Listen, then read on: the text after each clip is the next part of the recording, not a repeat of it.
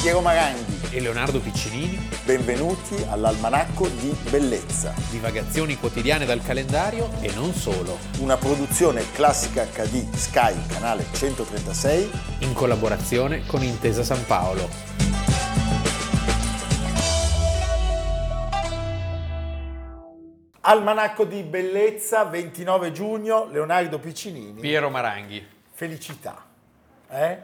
Alle nostre spalle Omar Pedrini, il leone di Brescia, amico della vita, ci ha mandato insieme a un dolce di Iginio Massari, che è un grande amico suo, che provvederò a sottrarre. al suo olio, Ah, l'olio è fantastico. olio Omar, che noi berremo dentro a un gin tonic. Sì, probabilmente. poi c'è scritto dietro tutta un'indicazione. Gino Veronelli definì il nostro olio olio sovrano per il suo gusto saporito e la sua personalità. Resisto da allora alle pressioni per metterlo in commercio. Bravo Omar, mandalo solo a noi. Solo a noi, che poi lo vendiamo noi, capisci? Questa è la, la vera. E poi questo disco di inediti Sì. è qualcosa di molto Ma importante. c'è anche Giacomo Papi. con i C'è Olio. anche Giacomo Papi Ma è e un c'è gruppo di- un luogo della nostra vita perché Sì. la canzone Killer Plastic è dedicata a Milano e al plastic. Dove Piero si è più volte scatenato. Sì, no, Voi io- non l'avete visto. No, ma- no, no, nessuno mi ha visto, ma io ho passato di pa- parte importante della mia vita e, e non possiamo dire Vabbè, adesso con che poi- esiti, però il plastica è un luogo dell'animo, non c'è più Lucio Nisi, a cui mandiamo un saluto Grandissimo. eh, pieno di, di calore e di affetto. C'è una canzone che si intitola La giusta guerra, quella che Vasco Rossi non è mai riuscito a, a- a- a- a comporre.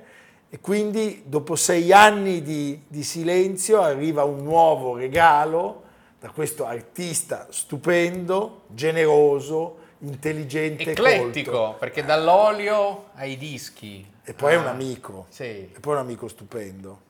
che Eh, bello. Omar Pedrini, Tommaso Agnello Di Amalfi. di Amalfi che noi conosciamo col nome, col diminutivo di Masaniello. Masaniello. Masaniello che è vissuto per pochi anni perché è nato nel 1620, Oh. Oggi, oggi, 29 giugno, è morto nel 1647 in modo tragico come spiegheremo, eh, a 27 anni appunto. giovanissimo, dopo aver avuto per un quarto d'ora una gloria impossibile da raggiungere, Tutto succede sempre negli anni 47, 48, 49. eh. Ogni, Sì. ogni secolo c'è il suo 48. tant'è che noi diciamo le, le è successo un 48. un 48 Eh. e parliamo di un personaggio che già dopo la sua morte era un mito europeo perché eh, lui non è stato solo un agitatore ma è stato un capo di rivolte, è stato una guida, è stato anche uno stratega. Purtroppo diciamo era difficile eh, in quella situazione, in quella città così caotica riuscire a destreggiarsi. La Napoli del 600 era forse la città più popolosa d'Europa, con una plebe, perché possiamo definirla veramente plebe, che si stancava presto, e un sistema di governo molto rigido, molto antico, molto arretrato e vizi e virtù erano presenti in egual misura. incredibile eh, tutto quello che accade in questa vicenda e la velocità con cui Sì. le cose avvengono. Allora, eh, il, il meridione italiano da due secoli apparteneva alla Spagna Sì. e eh, sappiamo che la Spagna in quel periodo del Seicento Basti pensare all'episodio di Barcellona che abbiamo raccontato, cioè nella Spagna del 600 eh, l'impero spagnolo deve fronteggiare tantissimi episodi dai Paesi Bassi in giù, di rivolta. Posso dire, si rompe tutto. Sì, il erano- sogno di Carlo V, anzi Primeiro Sì. di Spagna, va in pezzi. Erano tutti stanchi, per cui la Spagna per riuscire a gestire questa macchina enorme, costosissima, deve aumentare sempre le tasse. le gabelle. Le spese sono le spese militari. Sì, in quel e- momento c'è l'Olanda, la Francia, la Germania, Barcellona. Barcellona, appunto, la Catalogna, poi c'è la guerra di secessione in Portogallo. È come una barca con tanti buchi, cioè ne, ne- ne- ne tappi uno e se ne apre un altro. Ah. E quindi a un certo punto queste tasse diventano del tutto insostenibili. C'è una prima rivolta a Palermo che naturalmente viene brutalmente Sedata. sì, soffocata e parliamo di un luogo, Napoli, come ci ha detto Leonardo, popolato da questa plebe, quando l'olio, la farina, il sale e il vino raggiungono prezzi esorbitanti, cosa che raramente avviene nel nostro territorio, per questo non siamo dei grandi rivoluzionari, però allora ci arrabbiamo anche noi Sì. e lì a Napoli appunto eh, la pressione fiscale e il malcontento, il malcontento popolare scatenano questa grande, grande rivolta. Che cosa succede Leonardo? Succede che a, a Palermo ci sono delle proteste che vengono però subito sedate dal viceré Rodrigo Ponce de Leon, De Leon, eh, il Duca, duca d'Arcos. d'Arcos. Sì. Ma sulla penisola la cosa è più complicata e in particolare certamente Napoli era una società più complicata rispetto a quella palermitana perché era troppo vasta da gestire, troppo difficile, troppo incancrenita da un rapporto potremmo dire di caste. È pazzesco. Che- sì, Perché in realtà, cioè, diciamo che l'oppressione della corona spagnola si aggiungeva a quella dei principi, dei duchi, dei marchesi, dei conti, dei Dei baroni, baroni. dei patrizi e dei signori. E poi soprattutto c'era l'arredamento, che non è l'arredamento, ma è che era l'appalto delle tasse alle famiglie nobili e eh, ai banchieri e ai mercanti No, più ma facoltosi. Prassi odiosissima. Questi qua dovevano garantire allo Stato spagnolo una certa cifra e poi loro provvedevano, avevano l'appalto appunto per riscuotere le E- tasse presso il e popolo. E, trattenere. lì i tassi di interesse erano altissimi perché era lì il guadagno arrive- avveniva su quello. Tu tu davi allo Stato X e, e- e al popolo chiedevi il doppio magari. Certo. Quindi- Siamo nella Spagna di Filippo IV, Sì. Sta- si sta per concludere, beh, durerà ancora una, una cinquantina d'anni, eh, il dominio asburgico sulla Spagna, non ci sono ancora i Bobboni e eh, la borghesia napoletana eh, anch'essa Sì. no- non ne può più di essere. La, la borghesia è, è uno dei protagonisti, anche se occulti, perché viene Certo. presentata come una rivolta di popolo. Oh beh, sciofrutta! eh. Però in realtà chi soffiava sul fuoco era la borghesia che era ricca, però non poteva accedere a queste cariche e non poteva fare le scarpe alla nobiltà per partecipare anch'essa poi sempre all'appalto delle tasse, cioè diciamo la verità. Certo, senti, Non è che fosse un ideale, eh? Eh, ma era solo una assolutamente. questione di potere. solo potere. Quando si dice siamo alla frutta, Sì. in questo caso diciamo che è la frutta. Sì, si inizia a gennaio, gennaio del 1647, il viceré mette una tassa sulla frutta. Perché è importante questa cosa? Perché la, la- la popolazione, proprio anche quella più umile, più, più- più proletaria, più C'aveva la plebea, frutta. eh, aveva la frutta. Almeno quella gli- gliela devi lasciare E stare. quindi se tu aumenti le tasse crei malcontento. C'è chi soffia sul fuoco, siamo a Piazza Mercato, ancora 7 adesso andate a luglio. vedere, piazza bellissima dove si tiene Meravigliosa. tuttora il mercato. 1647, il 7 luglio, cosa succede? Dopo mesi di tensioni, appunto perché da gennaio si è arrivati a luglio, a Piazza Mercato si bruciano le panche, le sedie, i libri contabili nell'ufficio del Dazio, perché sotto questi nobili e questi che avevano l'appalto c'erano migliaia di persone alle loro dipendenze che erano sostanzialmente dei ragionieri, che erano incaricati di eh, riscuotere le tasse. Quindi c'è questo atto di rivolta e arriva da un vicolo ove scivendolo. Sì, perché c'è, diciamo che il capo dei, dei fruttaroli Uè, uè. È, è il pescivendolo. Eh, certo. Stupendo. Se- Sì. Ah, Sembra una di quelle risse di Asterix e Obelix. Anche lì non è così semplice come la vulgata ci, ci descrive la, la faccenda, perché il pescivendolo era uno che si era preparato nei mesi precedenti, era andato a trovare in carcere uno dei grandi Certo. leader più anziano, Il teorico. il teorico eh, Giulio Genoino, eh, però Giulio Genoino era una, una persona colta, una- appunto un teorico, ma serviva qualcuno che fosse capace di fomentare la rivolta. Masaniello, appunto. Masaniel. 27enne, Ancora adesso ci, si dice ci vorrebbe un un Masaniel. Masaniello. eh? Sì. Al grido di viva il re di Spagna, mora al mal governo, vengono presi d'assalto i palazzi nobiliari e quelli delle imposte. Eh. Insomma, E allora sai, sono Eh? centinaia di migliaia di persone. e a un certo punto, dopo giorni e giorni di violenze, Si ritirano tutti su al castello. Tutti. Tutti Scappano Eh. lì, il pastello, quello lì è impressionante, è difficile da espugnare. Eh, no, no, Castel Sant'Elmo. Soprattutto Santelmo, soprattutto per, diciamo, per, per i, i fruttivendoli Eh, no. e, e i pescivendoli. Però Masaniello di fatto viene nominato capo della, della nuova Repubblica. È una faccenda che dura pochissimo, Un quarto d'ora. una decina di giorni, però passa alla storia perché si era osato l'inosabile. Certo, e poi c'è da dire che Masaniello aveva un'esperienza legata ai suoi anni di carcere come contrabbandiere, perché oltre a fare il pescivendolo faceva pure un Sono contrabbandiere. rispettato. vendeva le stecche di sigarette, diciamolo. eh.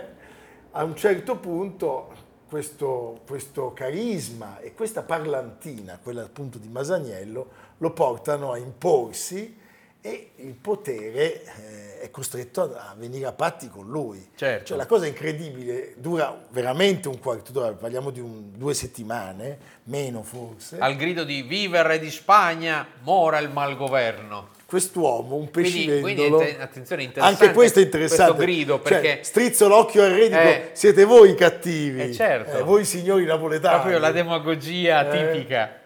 E lui a un certo punto viene ricevuto addirittura a palazzo in Porta immagini Magna, la scena. Con la moglie Perché questa è una Bernardina. scena meravigliosa, Ma un stupendo. regista che riuscisse a- Probabilmente invece di avere degli alani al guinzaglio aveva delle pantegane, Sì. non so, è una cosa pazzesca. E però però, eh, c'è da dire che anche lui, una volta arrivato al potere, un po' come nel film di Woody Allen Bananas, incomincia a perdere eh, il controllo della Sì, situazione. perché- Perché Cioè, poi la cosa più difficile è mantenere Eh, il certo. potere una volta conquistato se non sei abituato ad averlo e quindi lui è- diventa una sorta di Riccardo III Sì, vede Certo, dei tutti, bassi napoletani. tutti i nemici. Tutti i nemici intorno a sé. Comincia a, a guardare con sospetto anche i suoi più fedeli alleati. eh, Su ubriaca come si- sempre si- ubriaco Si racconta che bevesse tanto, non mangiava più. che non fa bene, non, do- fa non bene, non fa vero bene, che non bene. fa bene. Noi possiamo dirlo perché infatti vedete in che condizioni siamo a furia Piero di bere. Maranghi detto o Masaniello. o Masaniello e incomincia però a compiere delle azioni completamente illogiche e come sempre in questi casi a far ammazzare chiunque passi di lì perché è sospettato Tu chi sei? tu sei nemico ammazzato e cosa succede che eh, meno di due settimane dopo la sua trionfale ascesa il 16 luglio del 1647 Gli dicono vieni qua. vieni che ti dovevano dire due cose Sembra che nella sacrestia della chiesa del Carmine lui cerchi rifugio, ma viene pugnalato. dai suoi uomini e cioè- poi gli sparano, insomma, gli Gli- succede no, di alla tutto. fine è terribile.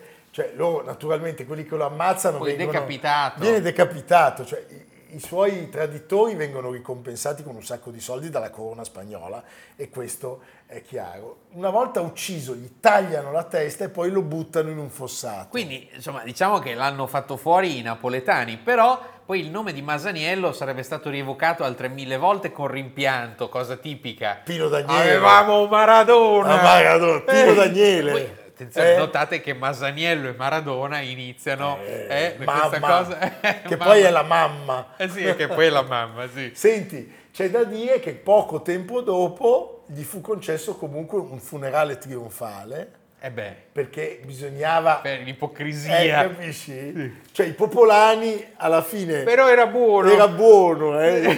ci ha portato bene Sì. e quindi c'è Ci sono dei questo- bellissimi dipinti di Mico Spadaro conservati alla Certosa di San Martino che raccontano Che bello. con dei colori stupendi la- la- l'epopea, no? L'epopea di- la breve epopea di Masaniello.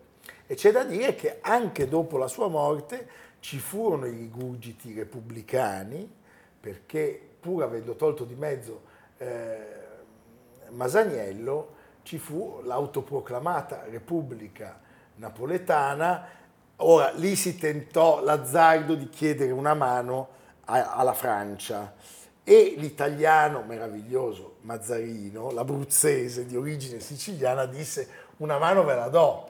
Poi in realtà Poi con calma, Ah, con però calma, non eh. mi chiamano più, io non mi se- faccio sentire. Il quelle telefono cose- non Dice, squilla più. Esatto. Non hanno più chiesto, io non, di- non disturbo. E quindi questo esperimento sarebbe finito, diciamo, per, per, eh, così, per esaurimento e loro sarebbero stati ricondotti alla piena obbedienza alla corona. Però c'è spagnola. un anno di turbolenza. Cioè, un anno di turbolenza e c'è la fama eterna per, eh, per Masaniello è tornato. Masaniello. E noi ci congediamo con l'ascolto Ah, Muta dei Portici. La Muta di Po- La Muette de Portici, eh, l'opera di Daniele Aubert, che interessantissimo, racconta la storia della Muta di Portici, ma fu rappresentata per la prima Eh. volta nel 1830 a Bruxelles, scatenando un'altra rivoluzione. Parlava a nuora perché suocera intendesse. intendesse. E l'abbiamo anche vista qualche anno fa in un bellissimo allestimento della nostra adorata Emma Dante all'Opéra Comique di Parigi. E Masaniello è tornato, tornato. come diceva Pino Daniele. Grandissimo.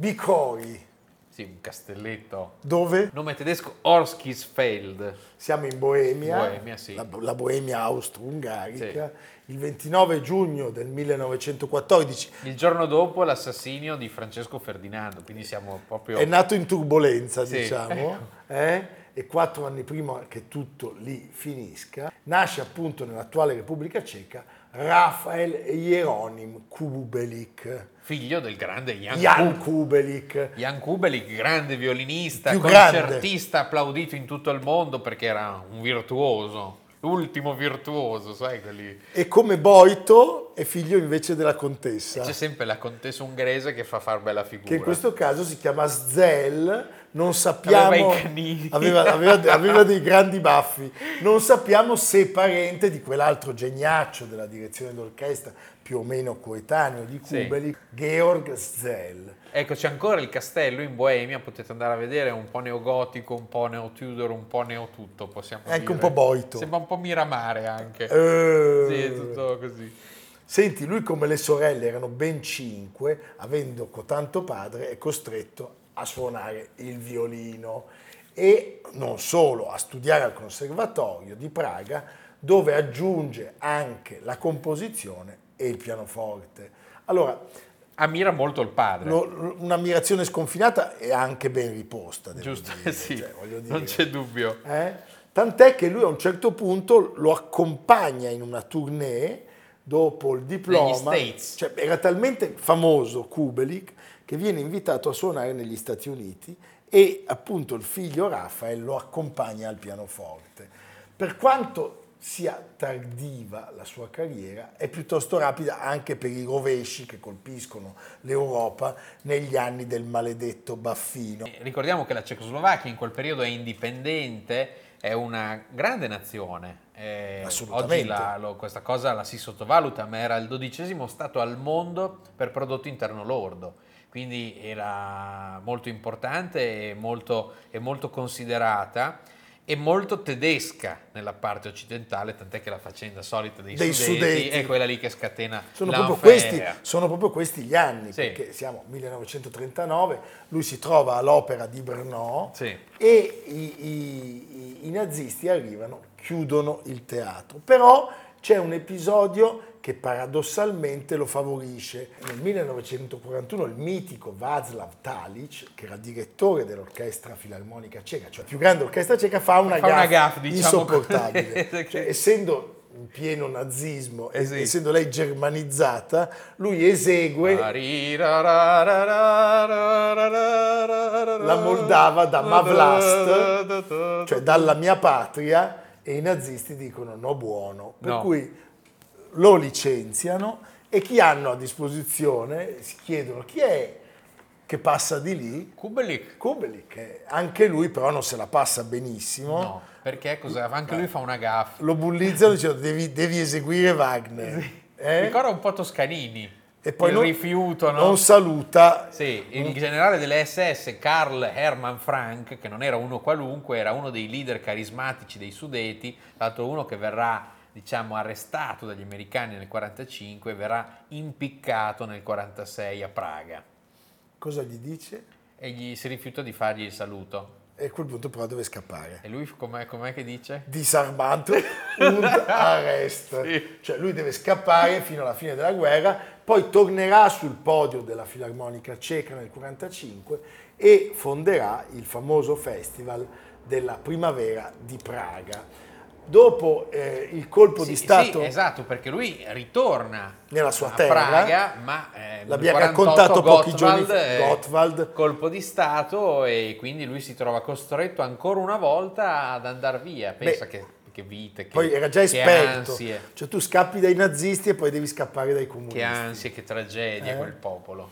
e arriva a dirigere un mitico Don Giovanni Glyndebourne. Don- a Glyndebourne nel- nell'intervista che parla appunto di questo periodo lui dice ho già vissuto Eh. un periodo di tirannia bestiale durante il nazismo per una questione di principio non ho intenzione di viverne un altro Giustissimo. indubbiamente Rafael Kubelik adorava la sua terra ma non poteva sopportare il secondo giro, dopo quello dei nazi anche quello dei comunisti. E a differenza di quella splendida donna di cui abbiamo parlato pochi giorni fa, Milada Orakova. Milala Orakova, giustiziata brutalmente dal regime comunista cecoslovacco, un direttore d'orchestra senza orchestra non è che può No. eh, fare il teorico, scrivere i libri e quindi lui decide di migrare. Questo successo di Glyndebourne gli apre le porte di De- quale orchestra? della BBC Symphony Orchestra, Esatto. che era stata diretta da Adrian Bolt